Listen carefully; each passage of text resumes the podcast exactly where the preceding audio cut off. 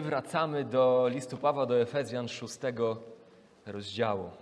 Tak więc możemy otworzyć Efezjan 6 rozdział, wersety od 1 do 4. Jako rodzice e, oczywiście pragniemy wszystkiego, co najlepsze dla naszych dzieci. Chcemy, żeby były zdrowe, żeby były szczęśliwe, e, bezpieczne, żeby prawidłowo się rozwijały. No i marzymy o, grze, o dzieciach grzecznych. E, Każdy rodzic marzy o dzieciach takich ułożonych, posłusznych, nie sprawiających kłopotów wychowawczych.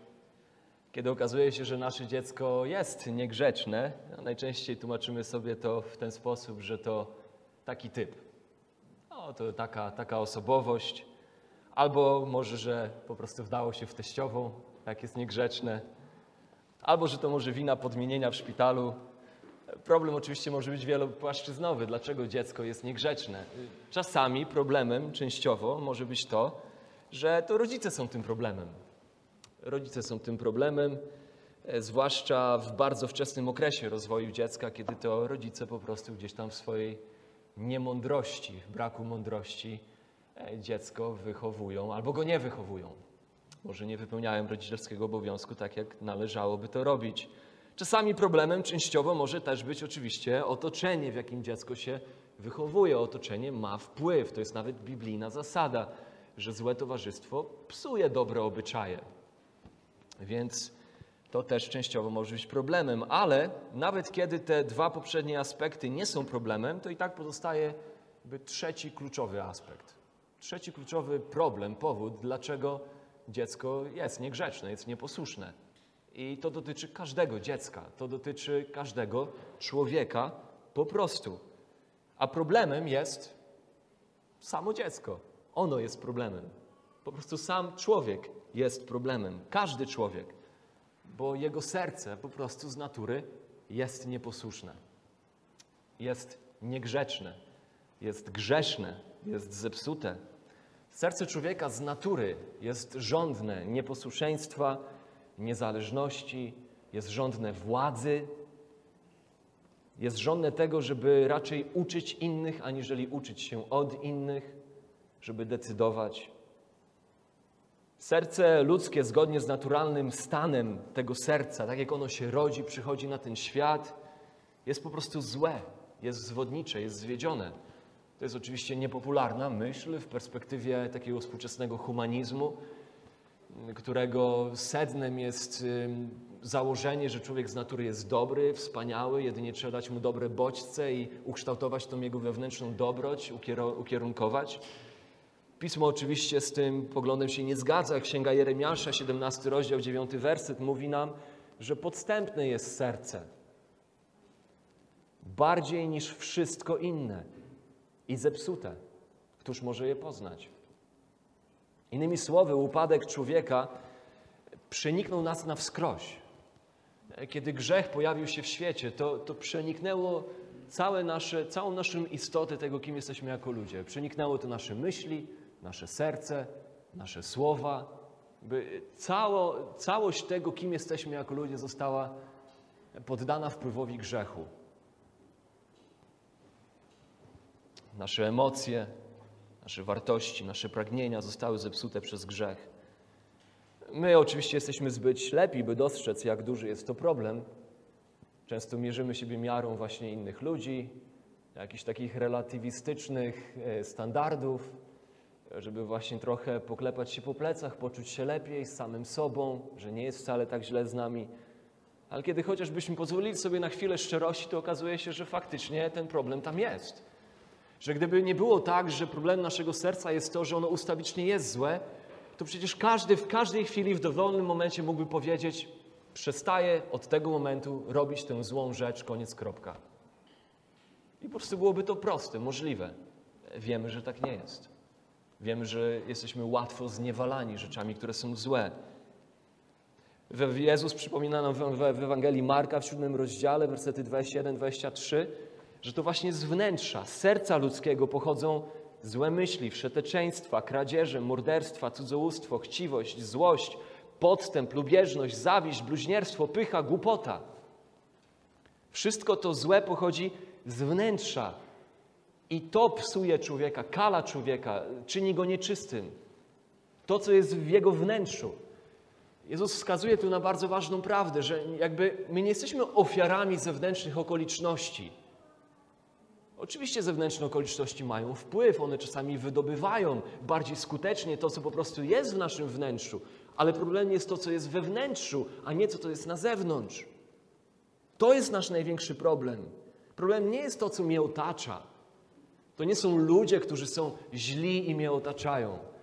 To nie jest sytuacja ekonomiczna, która jest zła i która mnie spotkała, która mnie otacza, w której się znalazłem. To nie jest władza, z którą się nie zgadzam i która jest zła i to nie są te rzeczy, to nie one są problemem. Problem, mówi Jezus, pochodzi z naszego wnętrza. My jesteśmy problemem. Każdy z nas ma problem serca.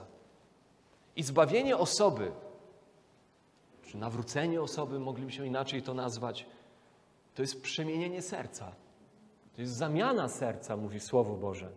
Nawet nie jest poprawa, ale zamiana serca. To dzieje się jedynie z mocy Bożej w odpowiedzi na wiarę grzesznika w Chrystusa. Albowiem sercem wierzy się ku usprawiedliwieniu, mówi Rzymian 10 rozdział, czy pierwszy rozdział Rzymian 16 werset, to Ewangelia jest mocą Bożą do zbawienia każdego, kto wierzy. Kto wierzy. W swojej łasce Bóg obdarza nas nowym sercem. Księga Ezechiela, 36 rozdział, 26 werset. To On jest tym, który wkracza w życie grzesznika i zamienia jego serce z kamiennego na mięsiste.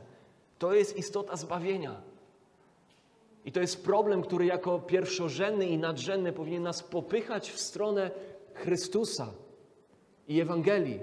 To jest świadomość, przekonanie o tym, że ja jestem problemem. Moje serce jest problemem. I czytamy w Efezjan 2:10, ten list, który studiujemy od wielu miesięcy, od ponad roku. On czyni nas nowym stworzeniem. Boże dzieło tworzenia w nas nowego serca obejmuje napełnianie nas z kolei nowymi pomysłami, nowymi wartościami, nowymi celami, nowymi pragnieniami. I tak ożywione przez Boga z Jego łaski serce, zbawione serce, takie serce Bóg z kolei wzywa do tego, by ten człowiek z nowym sercem postępował zgodnie z nową naturą, którą Bóg w nim stworzył. I na tym się opiera cały list Pawła do Efezjan. Większość listów Nowego Testamentu. One zawsze przez dużą część tych listów, w Efezjan to są pierwsze trzy rozdziały, w liście do Rzymian to jest pierwsze jedenaście rozdziałów, mówią o tym, kim jest Chrystus i co On dla nas zrobił i jak my powinniśmy złożyć całe swoje życie, całą swoją ufność i całą swoją wiarę w Nim. I potem dopiero, kiedy w wyniku tej wiary i Bożej łaski działającej w nas, dającej nam nowe serce i czyniącej nas nowym stworzeniem, dopiero wtedy w Rzymian od 12 rozdziału, w Efezjan od 4 rozdziału, Słowo Boże zaczyna nas wzywać do tego, byśmy teraz zaczęli postępować zgodnie z tą nową naturą, z tymi nowymi ludźmi, jakimi się staliśmy z powodu Jego łaski. Ale te rzeczy nie czynią nas chrześcijanami, My je aplikujemy do swojego życia, bo staliśmy się chrześcijanami nie z powodu tych rzeczy, nie z powodu tych uczynków, ale z powodu uczynków Chrystusa, w którym złożyliśmy swoje życie. I do tak ożywionych łaską serc Boże Słowo dopiero może powiedzieć, jak to jest napisane w Efezjan, chociażby w czwartym rozdziale od 17 wersetu, że skoro tak nauczyliśmy się Chrystusa, skoro tak Go poznaliśmy, takim Go poznaliśmy i takiego się uchwyciliśmy i takiego go doświadczyliśmy i zwleczona została z nas stara natura, jak mówi Efezjan, a przyobleczeni zostaliśmy w nową naturę, to wtedy na podstawie tego, że dokonała się w nas tak radykalna duchowa przemiana, Paweł może mówić, więc postępujcie. Postępujcie zgodnie z tą nową naturą, odrzucając rzeczy złe i przyodziewając się w rzeczy dobre, które są wasze w Chrystusie i czego częścią oczywiście jest Efezjan 6 rozdział.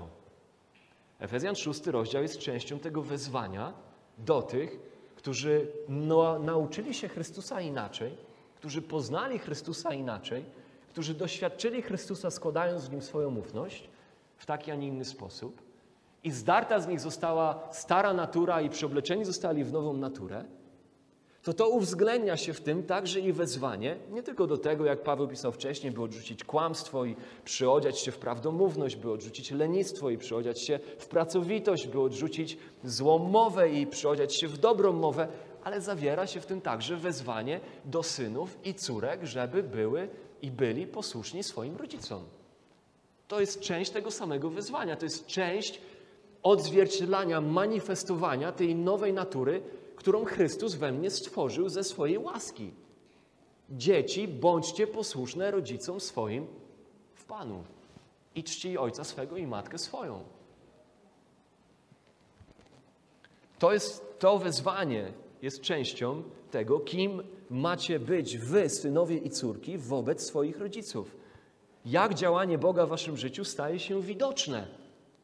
Właśnie też w tej sferze. Jest to na tyle istotne, że w tym zastosowaniu tych głębokich prawd o Chrystusie i Ewangelii z trzech pierwszych rozdziałów, w tym zastosowaniu zawiera się wezwanie do waszej roli jako synów i córek. Jest to na tyle istotne. Jak to, kim jesteście w Chrystusie, powinno manifestować się w tym, jacy jesteście jako synowie i córki wobec swoich rodziców. Więc Efezjan 6 rozdział, wersety od 1 do 4. Dzieci, bądźcie posłuszne rodzicom swoim w Panu, bo to rzecz słuszna. Czci ojca swego i matkę, to jest pierwsze przykazanie z obietnicą, aby ci się dobrze działo i abyś długo żył na ziemi. A wy, ojcowie, nie pobudzajcie do gniewu dzieci swoich, lecz napominajcie i wychowujcie je w karności dla Pana.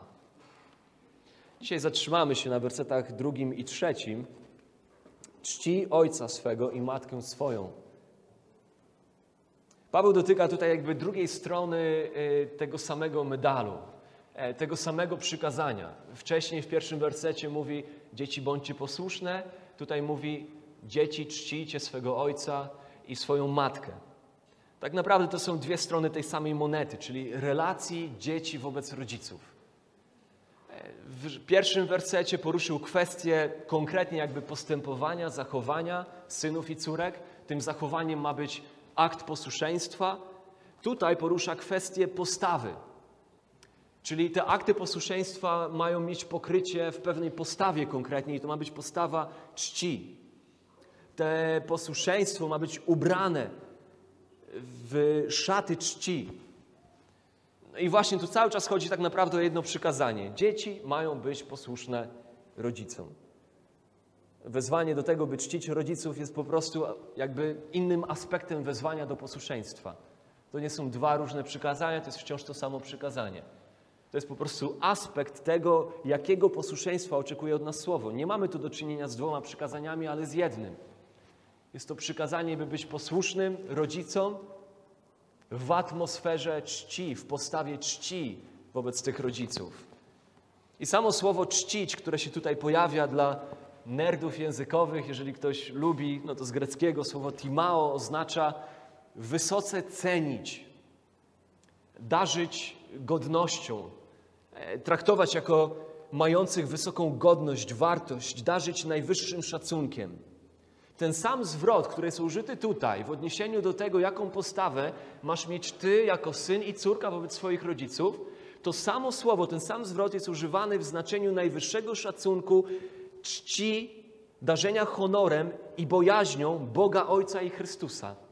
Jak chociażby w objawienia 4:11. Godzien jesteś, Panie i Boże, przyjąć chwałę i cześć i moc ponieważ Ty wszystko stworzyłeś, z woli Twojej zostało stworzone i zaistniało. To nie jest jakieś tam małe słowo o nijakim znaczeniu. E, to jest słowo niosące w sobie dużą wagę, ciężkość. Tak więc taka postawa, postawa czci, szacunku, cenienia powinna stać za posłuszeństwem dzieci rodzicom, mówi Paweł. To jest sposób, w jaki manifestuje się to, że Chrystus zamieszkał w nas że my jesteśmy nowym stworzeniem. Jakże sprzeczne jest to z naturalną postawą dzieci wobec rodziców. Dzieci nigdy nie trzeba uczyć nieposłuszeństwa. Każdy, kto dzieci ma, dobrze o tym wie od najmłodszych lat, od pierwszego momentu, kiedy dziecko w jakiś sposób zaczyna komunikować cokolwiek, no to nie trzeba dzieci uczyć nieposłuszeństwa. To po prostu jest w nich. One wiedzą doskonale, jak być nieposłusznym. Już od pierwszych chwil komunikują, że nie będą słuchać, że będzie po mojemu, że będę walczył o to krzykiem, tupaniem, drapaniem, gryzieniem i tak dalej, i tak dalej. A oczywiście wraz z postępowaniem lat dzieci, już wtedy szczególnie jako młodzież, coraz bardziej nie chcą, by rodzice im mówili, co mają robić. To jest tak głęboko zakorzenione, to zło w sercu człowieka. A nawet często nienawidzą tego, nienawidzą swoich rodziców z prostego powodu, że ci próbują mówić im, co im wolno, a czego nie. I potrafią pielęgnować zgorzkniałość do rodziców tylko dlatego, że ci próbują w jakiś sposób dyktować zasady.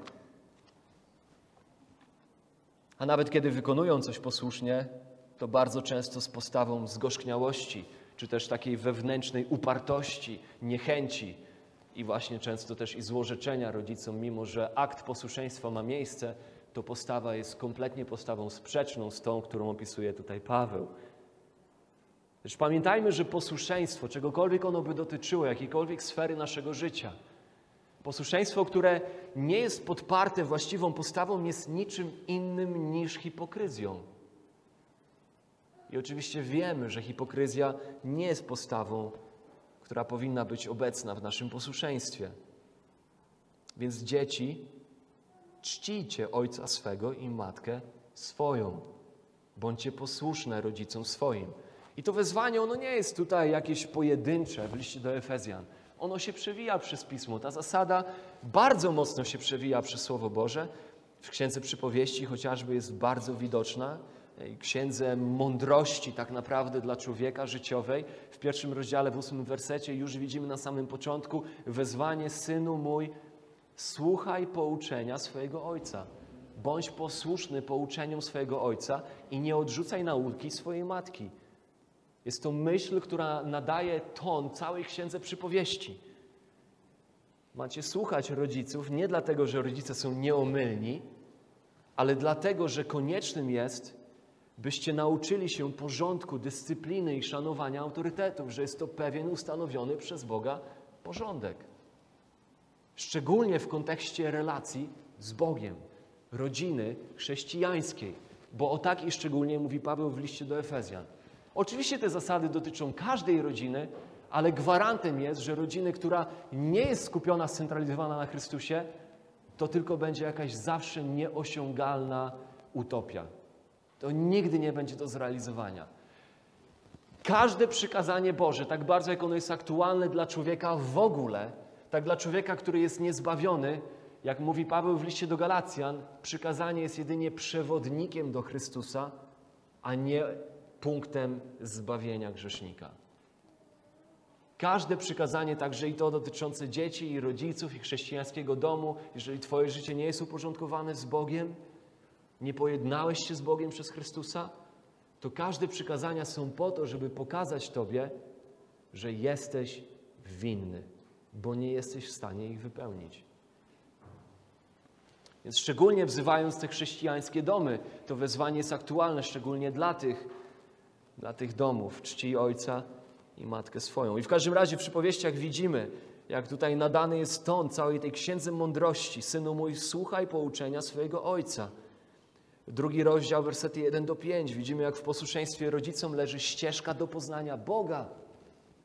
Synu mój, jeżeli przyjmiesz moje słowa i zachowasz dla siebie moje wskazania, nadstawiając ucha na mądrość i zwracając serce do rozumu, jeżeli przywołasz rozsądek i donośnie wezwiesz roztropność, jeżeli szukać jej będziesz jak srebra i poszukiwać jej jak skarbów ukrytych, wtedy zrozumiesz bojaźń Pana i uzyskasz poznanie Boga. To są słowa ojca, który mówi do syna, który powiedział w rozdziale wcześniej: bądź posłuszny pouczeniom ojca, synu i nauce matki, ponieważ w tym bezpośrednio wiąże się Twoje pragnienie poszukiwania mądrości, która z kolei prowadzi się do poznania Pana. Czwarty rozdział, wersety 1 do 4. Słuchajcie, synowie, pouczenia ojca, zwróćcie na nie uwagę, abyście się nauczyli rozumu. Trzynasty rozdział, pierwszy werset. Mądry syn trwa przy pouczeniach ojca Szyderca jest nieposłuszny mimo upomnienia. 15 rozdział, 15, 5 werset. Głupiec gardzi pouczeniem ojca. 13 rozdział, 5 werset. Głupiec gardzi pouczeniem ojca. Więc przesłanie pisma jest jasne. Dzieci, bądźcie posłuszne rodzicom swoim, czcząc ojca swego i matkę swoją. Dalej. Więc widzimy to przykazanie. Dalej widzimy, bo to jest pierwsze przykazanie, stwierdza Paweł. Czci ojca swego i matkę swoją, to jest pierwsze przykazanie. Więc najpierw widzimy jakby treść przykazania, a tutaj Paweł zaczyna przychodzić dalej do tych motywacji. Motywacji do tego, by przestrzegać tych przykazań. I tutaj Paweł zwraca uwagę, bo to jest pierwsze przykazanie. Tutaj widzimy właśnie jakby kolejny powód, motywacji do posłuszeństwa i czci. Najpierw, jeżeli spojrzycie, czy pamiętacie z zeszłego tygodnia, w pierwszym wersecie Paweł przywołał jakoby powód, motywację naturalną, a tutaj przywołuje jakby powód teologiczny. Dlaczego być posłusznym z czcią? Wcześniej mówił o tym, że posłuszeństwo i szacunek, posłuszeństwo rodzicom jest rzeczą słuszną, po prostu. Przywoływał argument naturalny, porządku naturalnego. To jest po prostu rzecz słuszna, właściwa, prawidłowa. Tutaj przywołuje argument teologiczny i mówi, to już nawet nie jest tylko rzecz słuszna i prawidłowa, ale to jest przykazanie samego Boga. Kiedy słyszymy treść przykazania, bądź posłuszny rodzicom i czci ojca i matkę, to mówi sam Bóg, mówi Paweł. To nie jest wymysł kultury, ale to jest przykazanie samego Boga. Paweł powołuje się tutaj na piąte przykazanie dekalogu, oczywiście. Ciekawym jest to, jak to w całym dekalogu, a nawet w całym pięcioksiągu, przykazanie, by czcić rodziców, ma pierwszorzędne miejsce pośród przykazań tak zwanych, często w biblistyce, w teologii, nazywa się je przykazaniami poziomu, poziomymi. O co chodzi? Pierwsze przykazania, pierwsze cztery przykazania z dekalogu odnoszą się do naszej relacji wobec Boga. Jak będziemy odnosić się do Boga? Że tylko Jego będziemy czcić, że będziemy czcić Go na Jego zasadach, nie będziemy sobie tworzyć własnych pomysłów tego, kim ten Bóg jest, nie będziemy sobie tworzyć obrazów i podobizn tego Boga, nie będziemy Jego imienia nadużywać, nie będziemy bluźnić Jego imieniem i tak dalej, i tak dalej. Natomiast kolejne przykazania, kolejne sześć przykazań odnosi się do naszych relacji wobec siebie nawzajem. I te przykazania są nazywane przykazaniami poziomu, na płaszczyźnie poziomej. I co ciekawe, że jakby przykazanie prawo Boże, ono się nie kończy na dekalogu. Dekalog otwiera całe jakby prawo Boże dane Izraelowi wtedy, jako swojemu ludowi, pod tamtym przymierzem, kiedy budował naród, któremu zamierzał dać ziemię, to dawał im pewnego rodzaju konstytucję. I tą konstytucję otwiera dekalog. I zanim przechodzi e, Bóg do tych przykazań, które odnoszą się do relacji poziomych, tych wszystkich przykazań ich jest mnóstwo. Ich nie tylko zostaje sześć, ale ich potem jest mnóstwo. To zaczyna od tego. To przykazanie jest jakoby punktem zwrotnym. Ono jest takim, takim zawiasem, na, który, na którym obracają się te drzwi. Z tych przykazań, które odnoszą się do Boga, do tych, które odnoszą się do naszych wzajemnych relacji. To jakby pokazuje, jakie istotne miejsce zajmuje to przykazanie w ekonomii Bożej, czy w wartości, w hierarchii wartości Bożych. Posłuszeństwo i szacunek do rodziców to nie jest rzecz opcjonalna. To nie jest kwestia moich preferencji. To nie jest kwestia też jakiejś osobowości, czy mi się chce, czy mi się nie chce. To nie jest kwestia spekulacji, to nie jest kwestia moich przemyśleń to nie jest kwestia na to, na co wpadnie psychologia świecka. Jest to nakaz Boży, mówi Słowo. I to jest dobry nakaz Boży, jak wszystkie Jego nakazy. Rzymian 12:2, abyśmy przemienieni w umysłach swoich nie upodobniali się do tego świata, ale umieli poznać, co jest wolą Bożą, co jest dobre, miłe i doskonałe. I kiedy Bóg zasypuje nas przykazaniami wszelkiego rodzaju, to nie po to, by zasypać nas biurokracją i kodeksami żeby zasypać nas, czy jakby narzucić na nas łańcuchy. Jego przykazania nie są łańcuchami ku zniewoleniu. Jego przykazania są Jego łaskawym objawieniem nam granic, wewnątrz których możemy być bezpieczni, wolni i szczęśliwi. I tak powinny być traktowane Jego przykazania. Nie jak łańcuchy zniewolenia, ale jak granice, wewnątrz których możemy czuć się bezpieczni, wolni i szczęśliwi. Jego przykazania nie są jak kraty więzienne, są raczej jak zasady ruchu drogowego. I może, nie wiem, znalazłby się ktoś, kto by powiedział, że najlepiej jakby nie było żadnych zasad ruchu drogowego i byśmy mogli jeździć jak chcemy. Może nawet znaleźliby się pośród nas tacy, którzy tak jeżdżą, jakby nie istniały żadne zasady ruchu drogowego. Nie wiem. Ale czy nie jesteśmy wdzięczni za przepisy ruchu drogowego? Czy one nie sprawiają, że czujemy się bezpieczniejsi wsiadając za kółko, za kierownicę? Gdy jedziesz samochodem po górskich serpentynach, czy przeklinasz barierki, bezpie... barierki bezpieczeństwa, które są na poboczach i które chronią cię przed śmiercią? Czy wyklinasz je, że one zniewalają ciebie i zniewalają twoją jazdę samochodem?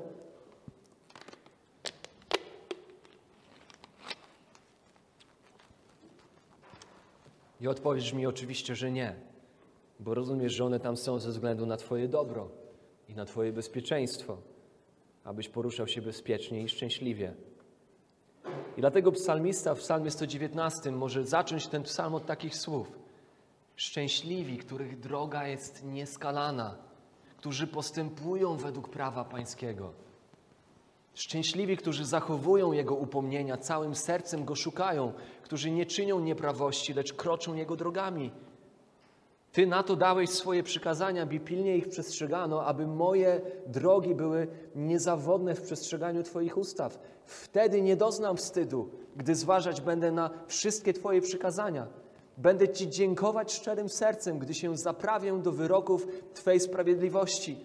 Przestrzegać będę Twych ustaw nie opuszczaj mnie nigdy. Oby Pan dał nam takie serce, które tak woła i tak traktuje Boże przykazania. I tak Paweł przechodzi do kolejnej motywacji, do posłuszeństwa. Pierwsza motywacja ukazana w wersecie pierwszym jest, bo to jest rzecz słuszna, motywacja naturalna. W wersecie drugim motywacja teologiczna, bo tak mówi Bóg. I teraz przechodzi w końcówce wersetu drugiego, trzeciego, dru, końcówka drugiego i w trzecim wersecie przychodzi do motywacji praktycznej. I czytamy, bo jest to przykazanie z obietnicą, aby ci się dobrze działo i abyś długo żył na ziemi. I mamy motywację praktyczną. I naturalną, i teologiczną, i praktyczną. Z posłuszeństwem rodzicom Paweł mówi, wiąże się błogosławieństwo. Jest to pierwsze przykazanie z obietnicą i kiedy spojrzymy na dekalog, to rzeczywiście tak jest. Czasami niektórzy wskazują na to, że drugie przykazanie zawiera obietnicę. W drugim przykazaniu czytamy nie czyń sobie podobizny rzeźbionej czegokolwiek, co jest na niebie, w górze i na ziemi, w dole, tego, co jest w wodzie, pod ziemią. Nie będziesz się kłaniał tym podobiznom, tym rzeczom, nie będziesz im służył, gdyż ja, Pan, Bóg Twój, jestem Bogiem zazdrosnym, który każe winę ojców na synach do trzeciego i czwartego pokolenia, tych, którzy mnie nienawidzą, a okazuję łaskę do tysięcznego pokolenia tym, którzy mnie miłują i przestrzegają moich przykazań. I tutaj niektórzy wskazują na to, że tu w tym drugim przykazaniu, kiedy jest ukazanie Boga jako tego, który okaże łaskę do tysięcznego pokolenia tym, którzy go miłują, że to jest obietnica, ale to nie jest obietnica. Drugie przykazanie, podparte tym stwierdzeniem o Bożej łasce, jest stwierdzeniem o Jego charakterze, a nie stwierdzeniem obietnicy. Jest stwierdzeniem o Bożej łaskawości dla tych, którzy Go miłują. Natomiast pierwsze przykazanie, które zawiera w sobie taką jasną, klarową obietnicę, jest rzeczywiście przykazanie o odnoszące się do czczenia rodziców. Czci ojca swego i matkę swoją, wracając do drugiej Mojżeszowej, do dekalogu, aby długo trwały Twoje dni w ziemi, którą Pan, Bóg Twój da Tobie.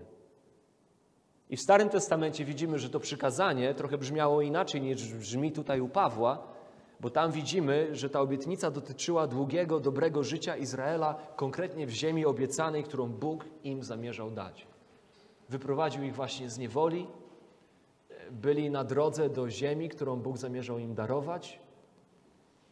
I teraz w tej ziemi Bóg mówi: daje wam konstytucję, daje wam prawo, jeżeli będziecie go przestrzegać, między innymi w tym przykazaniu zawiera tą obietnicę, jeżeli będziecie posłuszni rodzicom swoim, to to przykazanie wiąże się z obietnicą dobrych i długich dni w tej ziemi, którą wam dam, w ziemi obiecanej.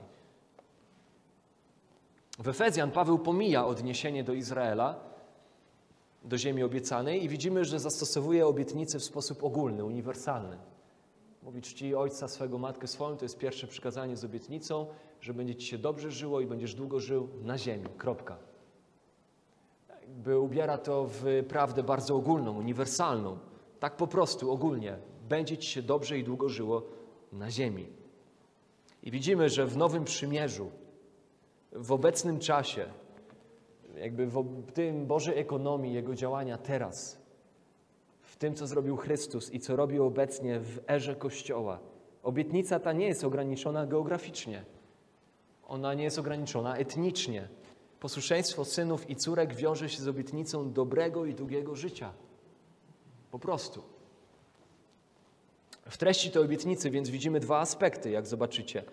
Widzimy, jak jeden aspekt odnosi się do jakości życia, to będzie dobre życie. Drugi aspekt tej obietnicy odnosi się do ilości życia, to będzie długie życie. Albo inaczej, jeden aspekt odnosi się do błogosławieństwa, będzie ci się dobrze działo, a drugi odnosi się do bezpieczeństwa. Będziesz żył długo. Oczywiście to nie oznacza, że jeżeli dziecko jest posłuszne, to nigdy nie zachoruje albo nigdy nie będzie ofiarą tragicznego wypadku. To, co tutaj widzimy, to nic innego jak pokazanie, że dziecko, które sieje nieposłuszeństwo i lekceważenie, zbiera niebezpieczeństwo i zagrożenie. W tej obietnicy jest zawarty po prostu naturalny porządek rzeczy. Dzieci, które są z kolei posłuszne rodzicom i szanują ich, żyją po prostu z natury lepiej i dłużej. Po pierwsze, dziecko, które jest posłuszne rodzicom, regularnie będzie strzeżone przed niebezpieczeństwami. Z reguły będzie doświadczać mniej wypadków, mniej złamanych kości, mniej szkód fizycznych od takich rzeczy jak ogień, prąd, ostre przedmioty, wspinanie się po meblach, spadanie z dużych wysokości itd., tak itd. Tak I oczywiście im bardziej lata młodego człowieka postępują, tym te rzeczy, przed którymi będzie strzeżony, przyjmując ostrzeżenia rodziców, będą zmieniały się w swojej naturze z bardziej fizycznych na bardziej jakieś takie duchowe, życiowe. Ale jest to po prostu fakt. Po drugie, posłuszne i darzące czcią i szacunkiem rodziców dziecko będzie strzeżone przed rozwijaniem złych nawyków, złych przyzwyczajeń, czy też złych przyjaciół, którzy z kolei psują dobre obyczaje, a nawet rujnują życie, ciągnąc za sobą innych. Jest to znowu kolejny fakt.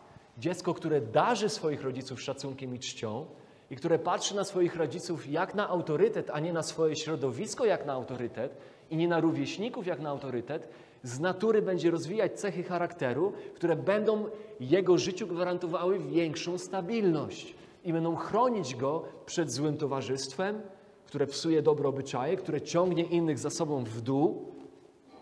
Niezliczone są przypadki, przypadki, przypadki dzieci, które z powodu pogardy dla swoich rodziców obdarzają większym autorytetem swoich kulowych rówieśników i tym samym nie mając względu na ostrzeżenia rodziców, pakują się w sytuacje narażające ich zdrowie i życie, często naruszające prawo, niszczące mienie itd., tak itd. Tak Dużo pewniejsze jest, że dziecko, które jest posłuszne rodzicom, darząc ich czcią, szacunkiem, ceniąc ich, będzie się cieszyć po prostu życiem dobrym. W taki sposób, że rozwinie dobry charakter, dobre zwyczaje, dobre postawy, a także i życiem bezpiecznym i życiem bezpiecznym. No i temu przykazaniu i obietnicy towarzyszy pewien element zbiorowy, a mianowicie, że dzieci posłuszne rodzicom i je szanujące stworzą pokolenie, czy też stworzą społeczeństwo, które jest po prostu dobre i w którym żyje się dłużej. Chociażby z tego praktycznego względu, że częścią tej czci, tej czci, jaką dzieci mają obdarzać swoich rodziców, jest chociażby to, że te dzieci dbają o swoich rodziców na ich starość. Widzimy to także, jak się ta myśl przewija i przez Stary Testament, kiedy to Izrael miał wejść do ziemi obiecanej i część czczenia swoich rodziców uwzględniała ten element dbania i troszczenia się rodziców, kiedy wejdą w etap starości i potrzeby zaopiekowania się nimi, zaopatrzenia ich, kiedy oni nie będą zdolni już sami siebie zaopatrywać. I tak jak widzimy w Starym Testamencie aspekt Izraela jako narodu, tak tutaj widzimy aspekt Kościoła jako całości, do którego Paweł pisze, a i w ogóle społeczeństwa. Po prostu społeczeństwo uporządkowanych domów na kształt Boży, pełnych Bożego Ducha, przejawiających się w dzieciach, synach i córkach, które są posłuszne swoim rodzicom, staje się po prostu społeczeństwem, czy też kościołem bezpieczniejszym, zdrowszym, stabilniejszym, bardziej harmonijnym. Więc nawet tutaj zawiera się aspekt zbiorowy, kolektywny. Tu już nawet nie chodzi o indywidualny mój dobrobyt i moje bezpieczeństwo, ale chodzi o dobrobyt całego społeczeństwa i otoczenia, na które ma wpływ to, jak wygląda rodzina, a w tej rodzinie jak wygląda relacja dzieci wobec rodziców i rodziców wobec dzieci, na co spojrzymy następnym razem, w następnym tygodniu. Rodziny, w których dzieci i rodzice wzajemnie siebie miłują, będą bogatsze w harmonię i spełnienie, tak jak rodziny tego pozbawione nie doświadczą. Dziecko, zwłaszcza im młodsze, jest tym większe ma znaczenie to, że zostało stworzone, by podlegać, nie decydować. Dziecko, im młodsze, im jest we wcześniejszym okresie życia, tym bardziej ewidentnie, ewidentne, oczywiste jest, przynajmniej powinno dla nas być, że zostało stworzone, by podlegać, by być pod kimś, by być zależnym, a nie by decydować. Że dziecko zostało stworzone, by podążać, nie żeby prowadzić, by uczyć się, a nie żeby nauczać. Dziecko, dopóki jest dzieckiem, zostało stworzone, ukształtowane tak, by być pod opieką, a nie aby być samodzielnym i by być posłusznym rodzicom, a nie żeby być rodzicem. I dzisiaj mnóstwo można się dopatrzyć takich różnych metod, modeli wychowania dzieci, które jakby kompletnie tego nie rozumieją. I już powoli zbieramy żniwo tych, tych dziwnych modeli, antybożych modeli rodziny, a wydaje mi się, że jeszcze zbierzemy większe żniwo w następnych pokoleniach. Ale nawet pomimo tych wielu jakichś tam błędnych modeli, to nawet wydaje się, że w pewnych aspektach psychologia świecka w swoich obserwacjach, pomijając jej błędne, kompletnie pozbawione Boga interpretacje rzeczywistości niematerialnej, pomijając to, to po prostu w swoich obserwacjach wydaje się, że w wielu aspektach nawet ta psychologia świecka zauważa, co się dzieje, gdy dziecko staje się e, rodzicem. Gdy dziecku dana jest wolność, by ono było niezależne, by ono było odpowiedzialne, by, by ono prowadziło, by ono uczyło, by ono decydowało. Jak to teraz w Ameryce właśnie już od trzeciego roku życia dziecko ma decydować o swojej płci. To nawet psychologia świecka wydaje się, że zauważa.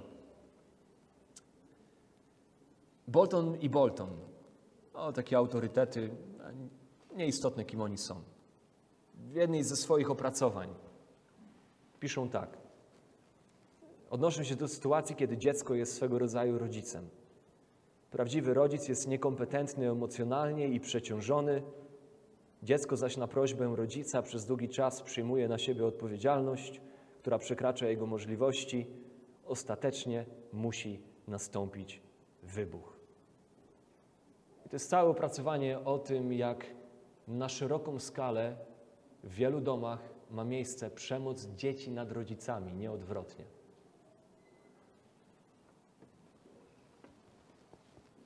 Więc musimy pamiętać, że Bóg ustanowił pewien porządek i tym porządkiem jest to, że dzieci mają być posłuszne rodzicom w podstawie czci, szacunku, cenienia tych rodziców i darzenia ich autorytetem. Kończąc, widzimy w przypowieściach w siódmym rozdziale, że dziecko nie ma lepszego dziedzictwa, spadku niż mądrość i nauka bogobojnych rodziców. Tam czytamy: Synu mój, strzeż moich słów i zachowaj moje przykazania u siebie. Strzeż moich przykazań, a będziesz żył. Strzeż mojego wskazania jak swej źrenicy. Przywiąż je do swoich palców i wypisz je na tablicy swojego serca. Język tutaj jest dobitny, język użyty tutaj. Strzeż wskazań rodziców jak źrenicy, mówi Salomon. Źrenica, wiemy, co to jest źrenica, przednia część oka, która jest niezwykle wrażliwa, podatna na podrażnienia, niezbędna do właściwego widzenia rzeczywistości tej fizycznej, instynktownie chroniona przez nasze powieki. Posłuszne dziecko, mówi Salomon, powinno cenić i chronić bogobojnej nauki swoich rodziców z taką starannością, z jaką chroni się swoich oczu. Tak jak posłuszne dziecko przynosi szczęście i radość i spokój rodzinie, tak nieposłuszne dziecko przynosi smutek i zmartwienie matce. Dalej w przypowieściach mówi Salomon, dziesiąty rozdział. Dziewiętnasty rozdział, takie dziecko jest nieszczęściem dla ojca. A w dziewiętnastym rozdziale, w 23, 26 wersecie mówi, że przynosi wstyd i ściąga hańbę zarówno na matkę, jak i na ojca, na obojga rodziców. I zaabsorbowanie świata prawami aniżeli obowiązkami dzieci jest brzemienne w skutkach. I choć w intencjach może być dobre, to będzie siało zniszczenie. To niepoczucie swoich praw buduje dobry i właściwy charakter i zdrowe relacje, ale poczucie odpowiedzialności, zarówno w przypadku dzieci, jak i dorosłych, jest tym, co buduje charakter. A odpowiedzialnością dzieci jest darzyć rodziców szacunkiem, czcią i aktami posłuszeństwa.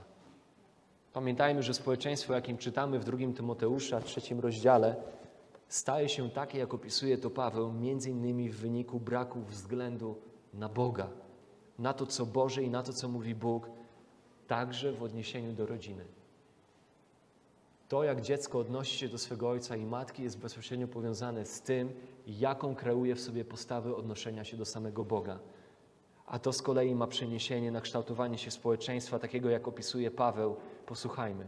A to wiedz, że w dniach ostatecznych nastaną trudne czasy, ludzie bowiem będą samolubni, chciwi, chełpliwi, pyszni, bluźnierczy, rodzicom nieposłuszni niewdzięczni, bezbożni, bez serca, nieprzejednani, przewrotni, niepowściągliwi, okrutni, niemiłujący tego, co dobre, zdradzieccy, zuchwali, nadęci, miłujący więcej rozkoszy niż Boga, którzy przybierają pozory pobożności, podczas gdy życie ich jest zaprzeczeniem jej mocy. Również takich ludzi się wystrzegaj, albowiem z nich wywodzą się ci, którzy wdzierają się do domów, usidlają kobiety opanowane przez różne porządliwości, którzy zawsze się uczą, a nigdy do poznania prawdy dojść nie mogą. Poczucie swoich praw buduje roszczeniowość, buduje narcyzm, buduje egoizm, buduje nabrzmiałe ego, które z kolei wyciąga rękę po to, co mi zawsze wmawiano najmłodszych lat, że mi się należy. Więc sięgam po to, bez względu na to, jakimi środkami po to sięgnę, jak to zdobędę. Z kolei u samego Pana Jezusa, tego, który, którego były, do którego należały wszelkie prawa, któremu wszystko się należy, bo przez Niego i dla Niego wszystko zostało stworzone. A jednak czytamy, że w swoim ziemskim życiu Jezus jako dziecko był poddany rodzicom. Łukasza 2, 51, 22 Poszedł za nimi, przyszedł do Nazaretu i był im uległy. Następnie czytamy, że Jezusowi przybywało mądrości i wzrostu oraz łaski u Boga i u ludzi. W jednym tchnieniem Łukasz łączy dziecięcą uległość Jezusa wobec swoich rodziców z jego dziecięcym nabywaniem mądrości, wzrostu, łaski u Boga i u ludzi. I oczywiście Filipian 2, 5, 8 czytamy o całym jego ziemskim życiu. Że takiego bądźcie względem siebie usposobienia, jakie było w Chrystusie Jezusie, który chociaż był w postaci Bożej, nie upierał się zachłannie przy tym, by być równym Bogu, lecz wyparł się samego siebie, porzucił swoje prawa, porzucił jakiekolwiek wyrazy roszczeniowości, przyjął postać sługi, stał się podobny ludziom, okazawszy się z postawy człowiekiem, uniżył samego siebie, był posłuszny do śmierci i to do śmierci krzyżowej. I nawet to wezwanie do bycia jak Jezus, ono tyczy się nas wszystkich, nie tylko czy jesteś synem, córką, ale każdego z nas. Jakby naturą, postawą każdego z nas jest to, byśmy nie byli tymi, którzy są żonni swoich praw, którzy są roszczeniowi, ale jako ci, którzy mają ciche, bogobojne serca, którzy ulegają sobie nawzajem w bojaźni Chrystusowej. A oczywiście to też ma i bezpośrednie zastosowanie w relacji dzieci wobec rodziców, które mają być posłuszne swoim rodzicom, czcząc ich, darząc ich szacunkiem z trzech powodów. Z powodu naturalnego, bo to jest słuszne, z powodu teologicznego, bo tak mówi Bóg, i z powodu praktycznego, bo to jest rzecz dobra. Pochylmy głowy.